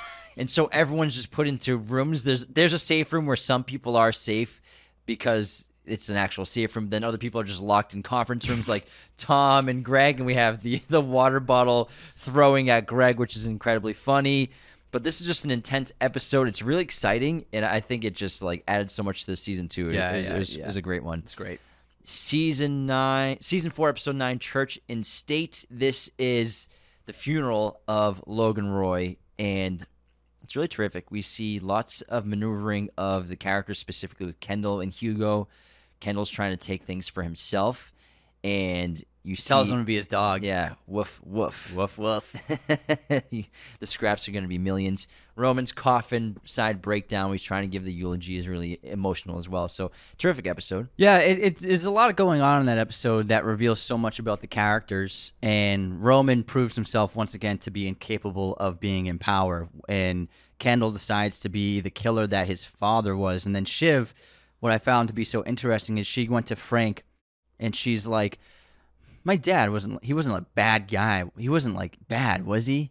She's coming to terms that maybe her father was like, really, he really truly was a, uh, a heinous and bad human being. And I think that she's realizing that and she's struggling to come to terms with, you know, he was my dad, but was he a terrible person? And I thought that question that she asked Frank was such a, a brilliant, brilliant line of dialogue from the character of being worried that her father was, you know, a truly horrible and vile person. Season three, episode six, What It Takes, is another one. This is where Greg decides he's going to sue Greenpeace. Basically, because they're gonna Fuck they're, get- they're getting his the majority of his inheritance from his grandfather. Also, uh, Kendall and Tom have their dinner diner summit, which is a great sequence as well. And what else happens? Kendall is trying to get some allies to oust Logan. Plus, Tom is terrified because he's facing jail time potentially for his involvement at Waystar. Mm-hmm. Season three, episode seven is Too Much Birthday. This is it's Kendall's number one boy birthday party, which is just too much and it's hysterical. Oh, the birthday party was a great one. it ends Yeah. up with like it's so cringe when uh, even his brother pushes him on his own birthday. It's it's pretty pretty funny. And I like the uh, the the change of of costume for uh, Kendall throughout the seasons, and and this air in this time of his life, he's just a mess, and he's just kind of he's lost his identity. So he's got he's wearing like the big chain. He's he's just acting so desperately, and you can see it in, in the the clothing's well done and so well done in the show. We can talk about it in a little bit, but uh, I think Kendall's clothing choices are so indicative of where he his mental state is in each Isn't time. he really insecure in this episode about his jacket yeah. too? Yeah, the, the jacket. Yeah, he's got the chain in the jacket. Yeah, and then he ends up spending his last hours of his birthday night crying and laying in the lap of Naomi Pierce, which is just so so depressing. Do you want to talk about a little Tom and Greg? Yeah, I we, mean, haven't I- even, we haven't even talked about Tom and I- Greg. well, let's get to funniest moments because a lot of them are, are Okay, Tom and okay, Greg. okay. So, a, a list of, of my uh, funniest moments includes Tom attacking Greg with the water bottles, then Tom flipping that table in Greg's office and destroying it. And I, I think their dynamic is incredible because Greg is Tom is the only person that actually likes Greg. No one actually likes Greg, but he is blood. and that's why he kind of weasels his way into the Waystar company by being a cousin of the siblings, being the bloodline. He's the grandfather. He's the grandson of Logan's brother, so he's part of the family. Tom Tom does in the first time that they ever meet. He says, um, "I got your back. I'll take care of you. Yeah, I'll take care of you." He says, "I'll take care of you." That's their first ever interaction. He takes him out to he's like, I'll teach you how to be rich, basically. so like, because Tom sees himself in Greg, he's an outsider as well, and Mm-hmm. you know, Greg, even though he will get an inheritance once his grandfather dies, which he fucks up later on because he could get like a hundred mil, but then he ends up only getting five mil because he betrays his grandfather by going with another lawyer because his grandfather wants to use Greg to take down his brother and take down Waystar. But Greg decides to go against it, and so he's going to give his inheritance to Greenpeace, which Greg later sues Greenpeace later on. I love when he's sitting down with the lawyer and he doesn't realize what this is. he just runs away. But I love every scene with these two, Tom and Greg. They're just such a great dynamic. It's either hilarious and silly and funny, or it's cringe, or Tom is attacking Greg, and even Greg betrays Tom at one point. By it takes four seasons for it to really happen, but he does betray Tom. Tom Tom takes out all of the feelings, all of his negative feelings on Greg because Tom, the the Roys do to Tom what Tom does to Greg in a way. They're not as vulgar and physical with the abuse, but he is basically the the Roy punching bag in a lot of ways. And there's nothing he can do about it. No matter how many times he's insulted, no matter how many times he's put down, he can never say anything because he has no power. He's not a real member of the family. And so he takes all of that pressure and all of that pain and he, he puts it onto Greg. That's why he is oftentimes abusive to Greg emotionally and physically while also being like the only person that's truly a friend to him in a lot of ways. But he can be very cruel to Greg. And Greg is kind of in the same situation where you know, there's nothing Greg can do about the shit he gets. He just has to take it. He can't like talk back. He can't give Tom shit. Although in the last season he does start fighting back and he stu- he does start arguing with Tom and trying to push back until he does eventually betray him in a big way um, by letting the cat out of the bag with Matsson. But you know, Tom is a victim of of the Roys, and then he makes Greg a victim of him as a way of putting that on himself. They're both bloodlines. Yeah. They're they're attached to bloodlines. So Tom's bloodline to Waystar is through his wife and through the company. Basically, that's how he's connected. And then, even though Greg's family, if it wasn't for Tom, he wouldn't even be in the corporate headquarters of Waystar at all. It's the only reason why he's still there is because he takes him under his wing, and he's the highest paid personal assistant in America. He says. but um, Tom and Greg, they're a dynamic duo, and, and some of my funniest moments besides that include the wasabi incident with Greg where he he accidentally pushes the sushi tray and the guy gets wasabi in his eyes before he has to go on camera.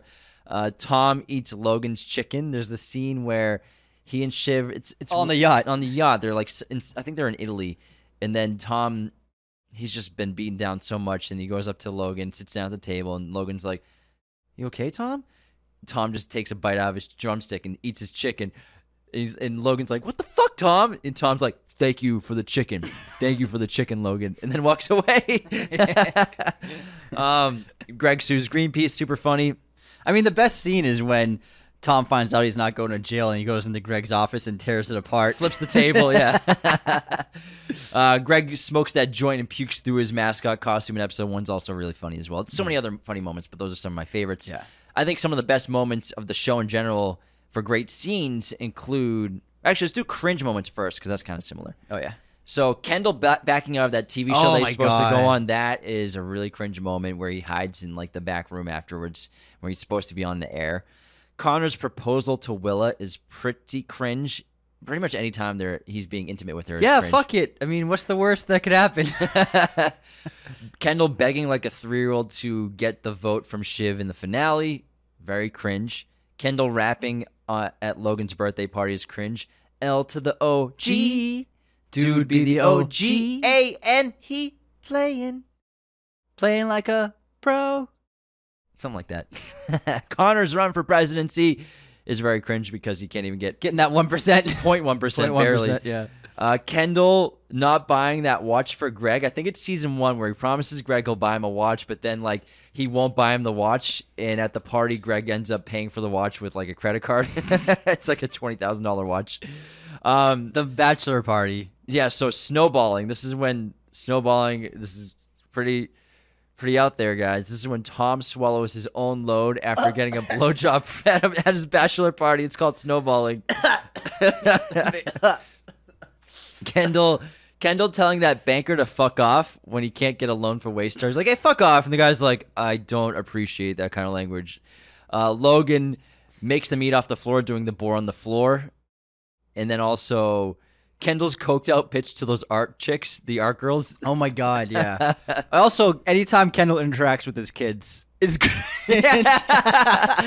oh no, Kendall doesn't know where his children are. Big surprise.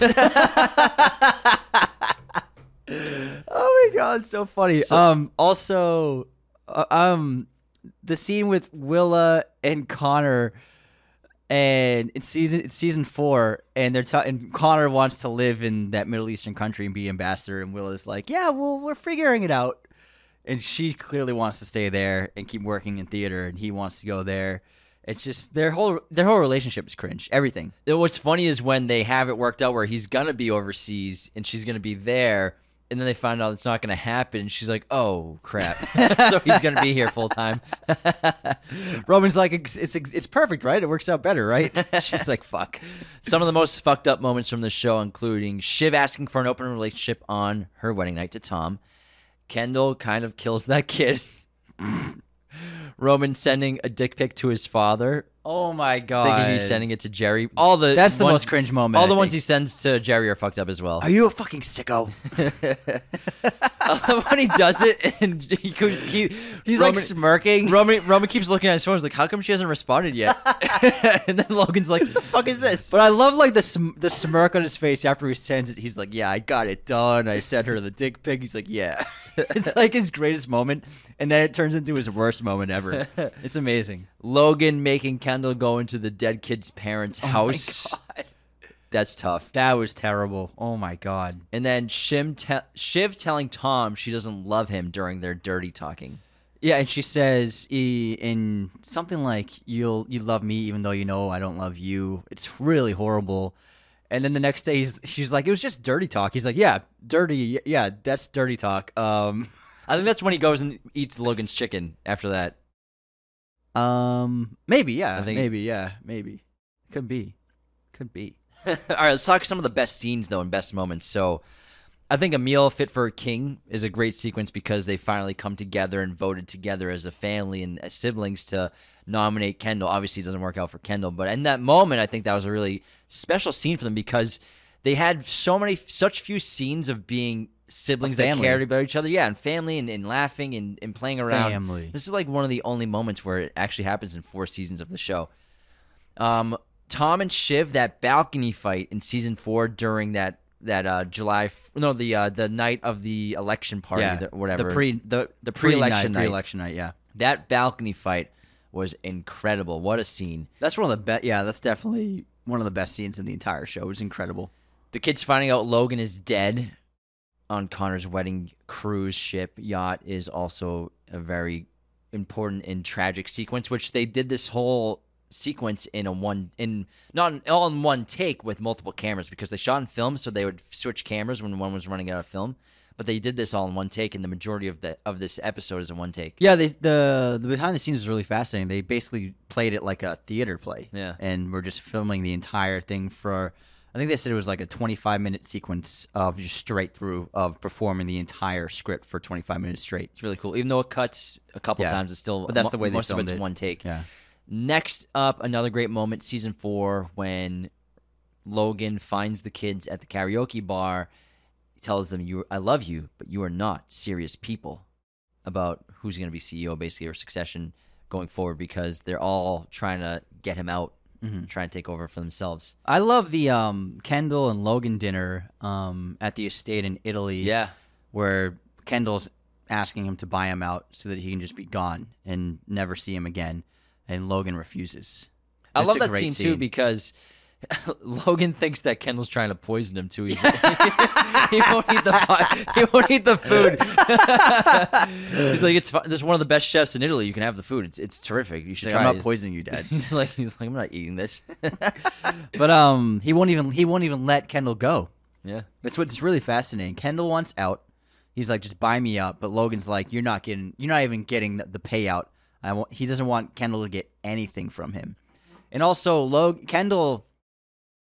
Kendall says, "I don't want to be you," and he says, "I'm not you." But it's such a great moment because he deep down he does. He's lying here. He wants to be Logan. He's just failed is all it is.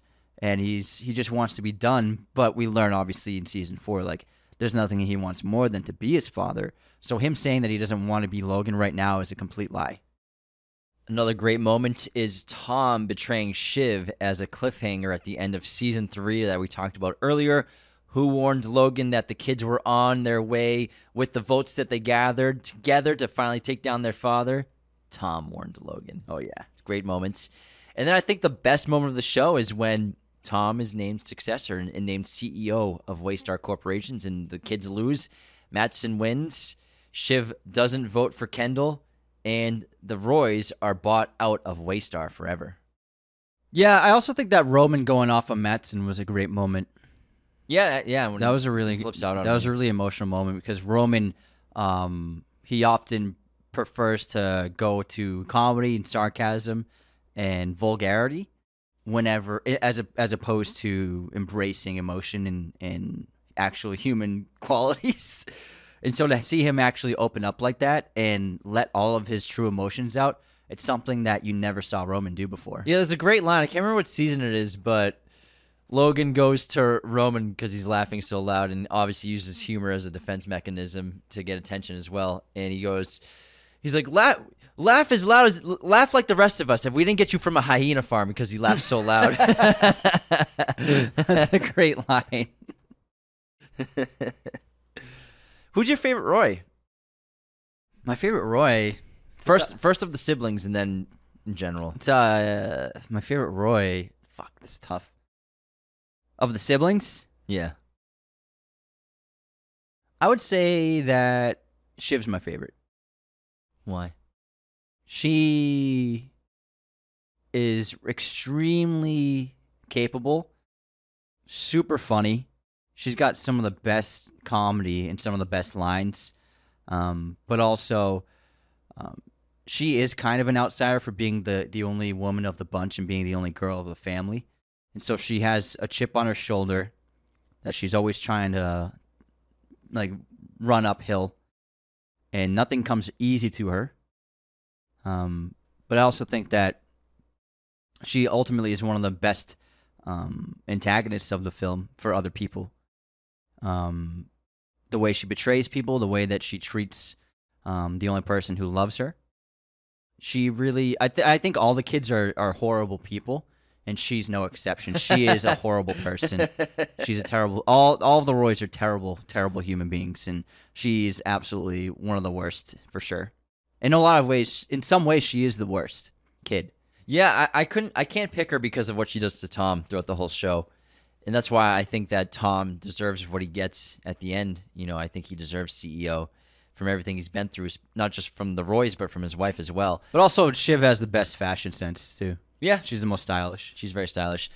I think Kendall's my favorite because of just the the tragedy of the character is so appealing from an entertainment value and a connection. You know, I think a lot of people can relate to the ups and downs that The Kendall, memification. Yeah, the memification, but the ups and downs of Kendall Roy's life. Everyone has ups and downs, and I think that his are so drastic compared to everyone else's.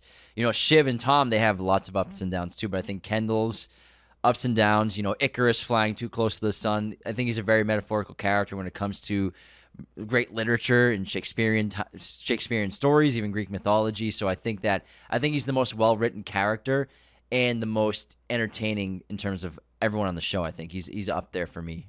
He's also a terrible father. Yeah, he's ter- he's a bad guy. They're all bad. They're all bad. What's interesting though is low and is Kendall more and more into the show begins behaving as much more like Logan, especially in terms of his family and personal life, where he just lets he and the other kids they were raised by maids, and he's basically he would like the same for his kids, especially in the end where he's he's threatens Rava by saying I'm going to take the kids. Um, so he's basically doing exactly what Logan did when he was a child with Logan's family. And so in a lot of ways he's he's got this separation with his family, but he also won't let anyone else have his family. Doesn't want anyone else to have his family, not even, not even their their true mother. And also, but what's what's really great about the the isolation of the kids from Logan because Logan got um, custody, and then their mom moved to Italy. I mean, moved to England, where she was from. But Logan, being their father, still he wasn't there. He was there, but he wasn't there as a father. He was still Logan Roy. He was always twenty four seven Waystar Logan Roy. And even though in the kids, you know, they joke about how they used to play in in the office and they they were around Logan, but there was always a distance and you see that distance often a lot of times where Logan, even at events, even at parties, he's often sitting by himself and he's often alone. But you see it, you see the distance in every episode with the opening credits, and there's all this great Super 8 footage of family events, family moments, uh, B-roll of the kids when they were young, um, on the estate they grew up on, and of Logan when he was younger, middle aged man. And what's interesting is most of that is shown through the POV of the kids. We're seeing mostly them as the subjects of each shot. And then Logan is in the distance.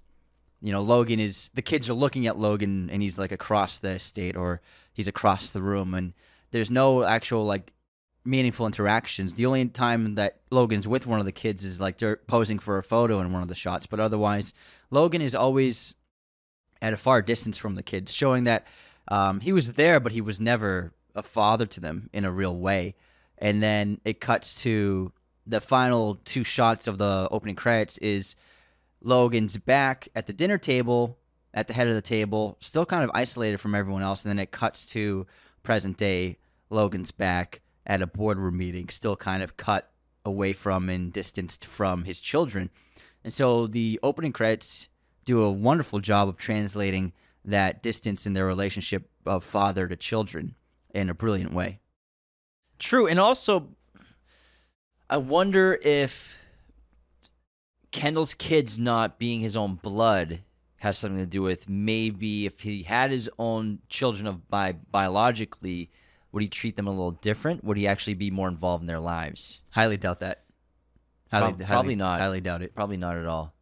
Yeah. And and the thing with with Roman and Kendall, going back to how Kendall becomes more like Logan in his, in his decisions later through the show, when they both become co CEOs, I think we see how either one of them would be a bad option option for the company because they immediately start fucking shit up. And you know they they're acting erratic, making decisions without even thinking about it at all, firing Gerri on the spot. Who are you gonna fire next? Me? Fire, yeah, fires Gerri. Oh man, you're on fire, man. I love it. He, Fuck it. He fires the movie studio exec. Yeah, the yeah, the studio executive fires Gerri. And Kendall's like, yeah, wherever, dude. Yeah, fuck, fuck it. it. fuck it, man. Let's fuck you're shit fire up. me. Yeah, yeah. Look at you, you're on fire. So even though they're having fun, they're not making great decisions for the company. Roman can't handle the responsibility. He can't. He can't handle the crown, and he he falls apart whenever he's put in the power and the breaking down at the funeral during the speech is an example of that.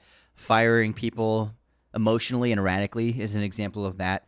He would make an absolutely terrible CEO, and Gerri tells him that she's like, "You would be horrible," and then even though he wants it, he thinks he wants it. They're all they were all manipulated as children, and now as young as adults as um, vying for this and like this is like my destiny. I should be the CEO, but ultimately none of them have it in them. And Roman is Roman um, I mean, obviously Connor is the least capable, but Roman is next least capable.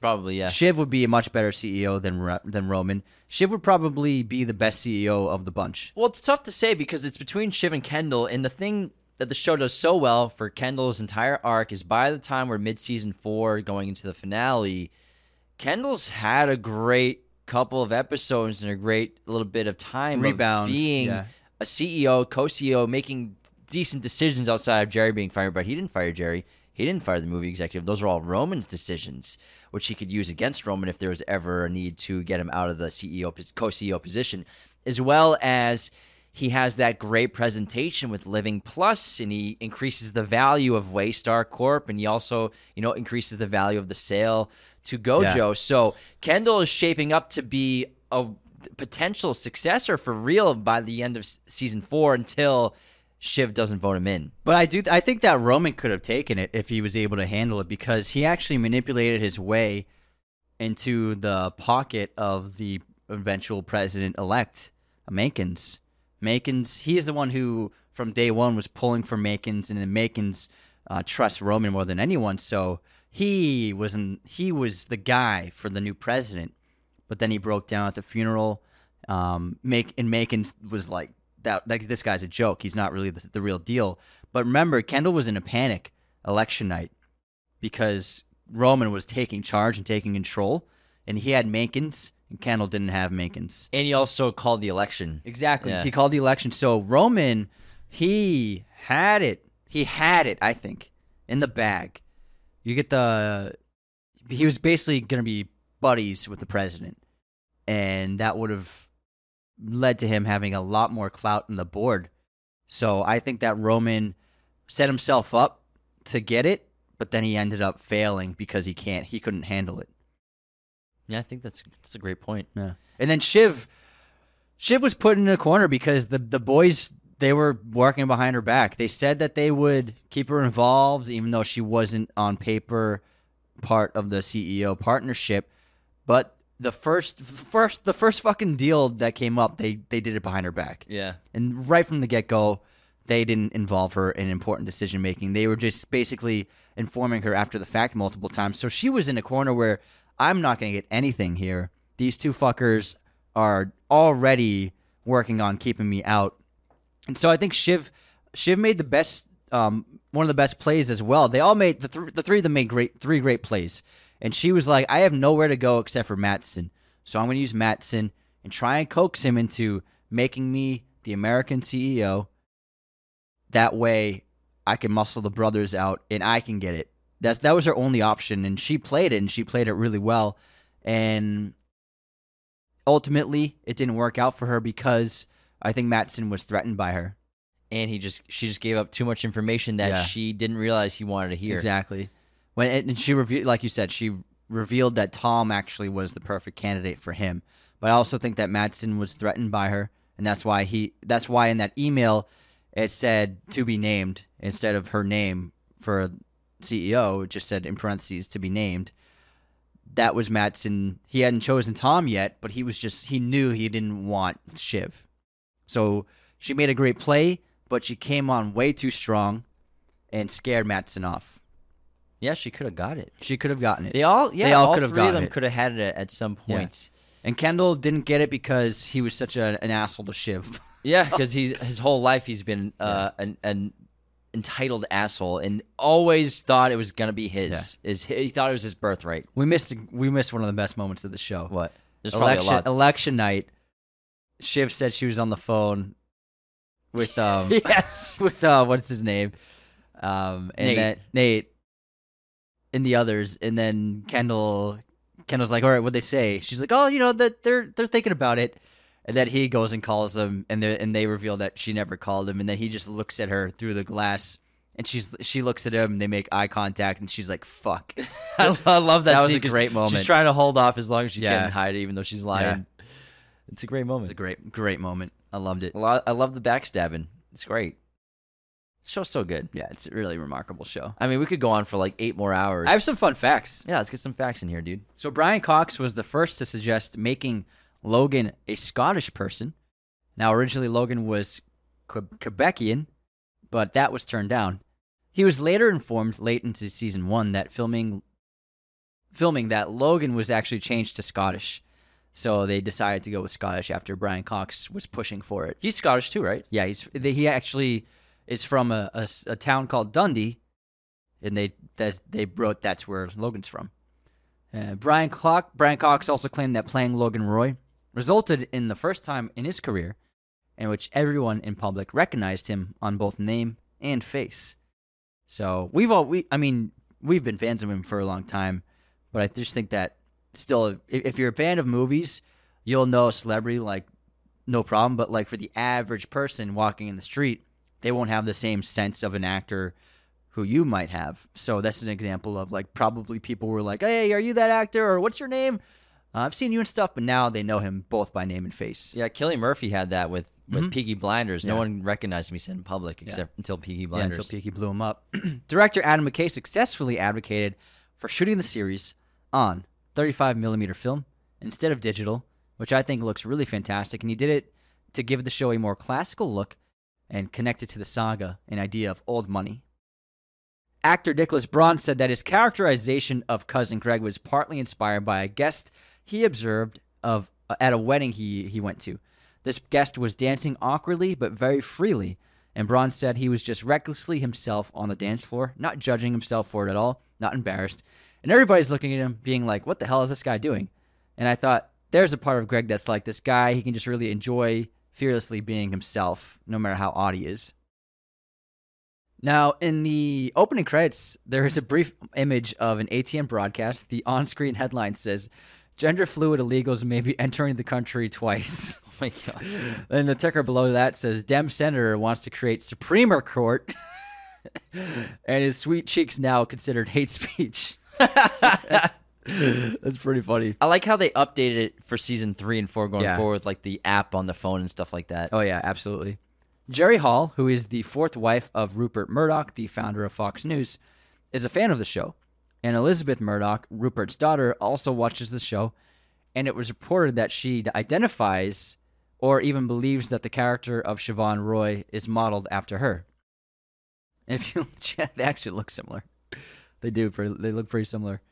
Uh, the series costuming has been credited for popularizing the trend of stealth wealth and the quiet luxury idea, referring to designer clothing with neutral tones and minimalist designs, free of logos.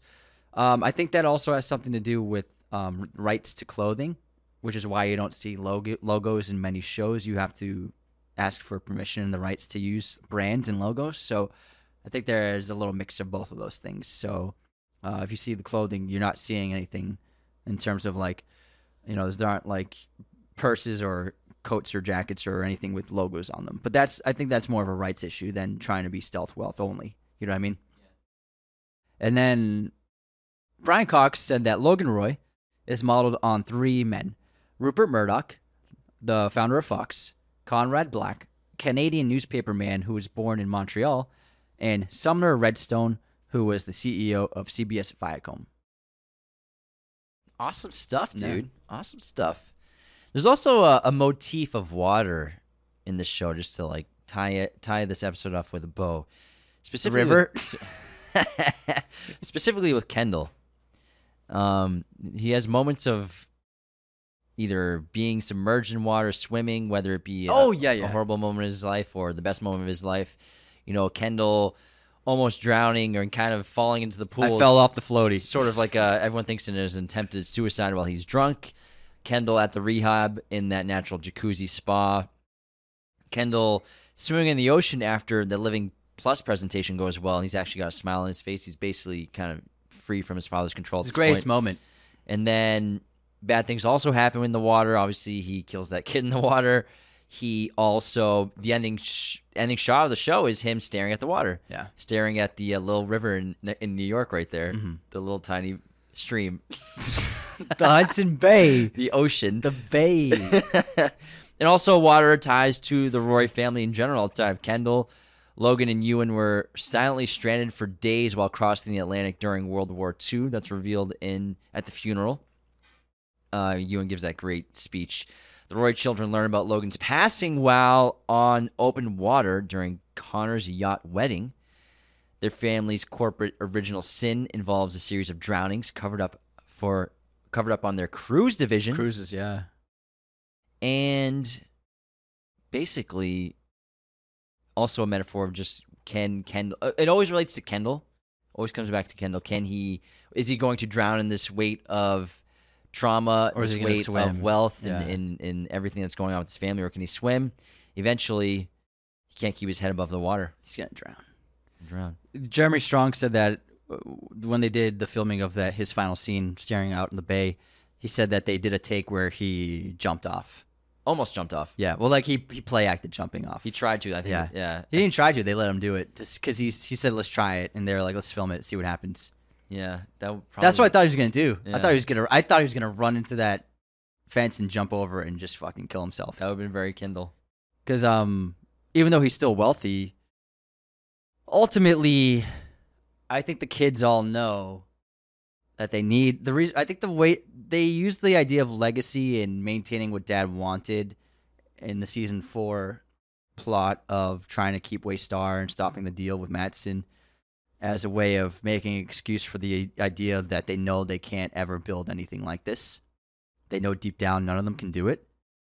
And that's why I, that's really why I think Kendall initially is like fuck the deal, let's fuck it, and then Roman's like yeah whatever. Fuck it. Because they Logan Logan says to the kids once I think in season three when they're having a we're having a, they're having a fight and he goes build your own fucking thing. He's like tell him do build your own fucking empire. You have money.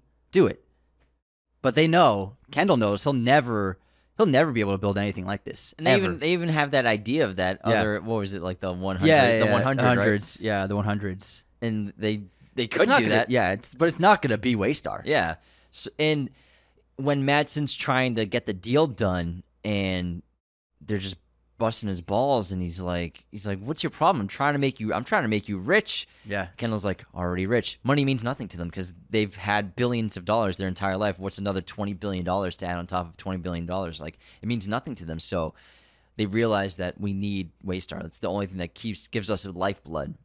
Yeah, It means exactly. nothing. Like Kendall is empty without it. Yeah, he he knows he can't ever do anything that his father did. He knows it. That's deep down the the deep insecurity of Kendall is he knows he'll never be his father. He knows he'll never do anything as great as his father did, and that's why he's afraid to do something on his own. I'm disappointed. Disappointed that you tried. Just like Inception. Inception. kind of similar. Did someone Inception Kendall? Probably, probably. It was I to- I have to tear down my my father's business It was deal. definitely Matsson. The world cannot handle another superpower. Anyways, you got anything else on Succession? No, it's just the fucking best, man. It's, fuck- awesome. Such a great show. Thank you for listening to this incredible episode on Succession that we adored. I cannot wait to revisit the show. A couple years. It's gonna be awesome. It's like gonna be hanging out with an old friend. What what uh series? Incredible writing, acting, production, everything about. It's fucking chef's kiss. Become a patron today at patreon.com slash Raiders of the Lost Podcast. Take care, everybody. See you next time. This episode was executive produced by our chosen one patrons Cody Moen, Andrew Hagan, Becca Keene, Benjamin Cook, Calvin Murphy Griggs, Nicholas Martin, Darian, Tyler McFly, and Sal Koching. Our chosen one patrons are our biggest supporters. Thank you so much. Thank you for watching Raiders of the Lost podcast. Be sure to hit that subscribe button, hit the like button as well, notifications for sure. Listen to the show on Apple Podcasts, Spotify, everywhere you can listen to podcasts, and be sure to check out this other content we have on our YouTube channel.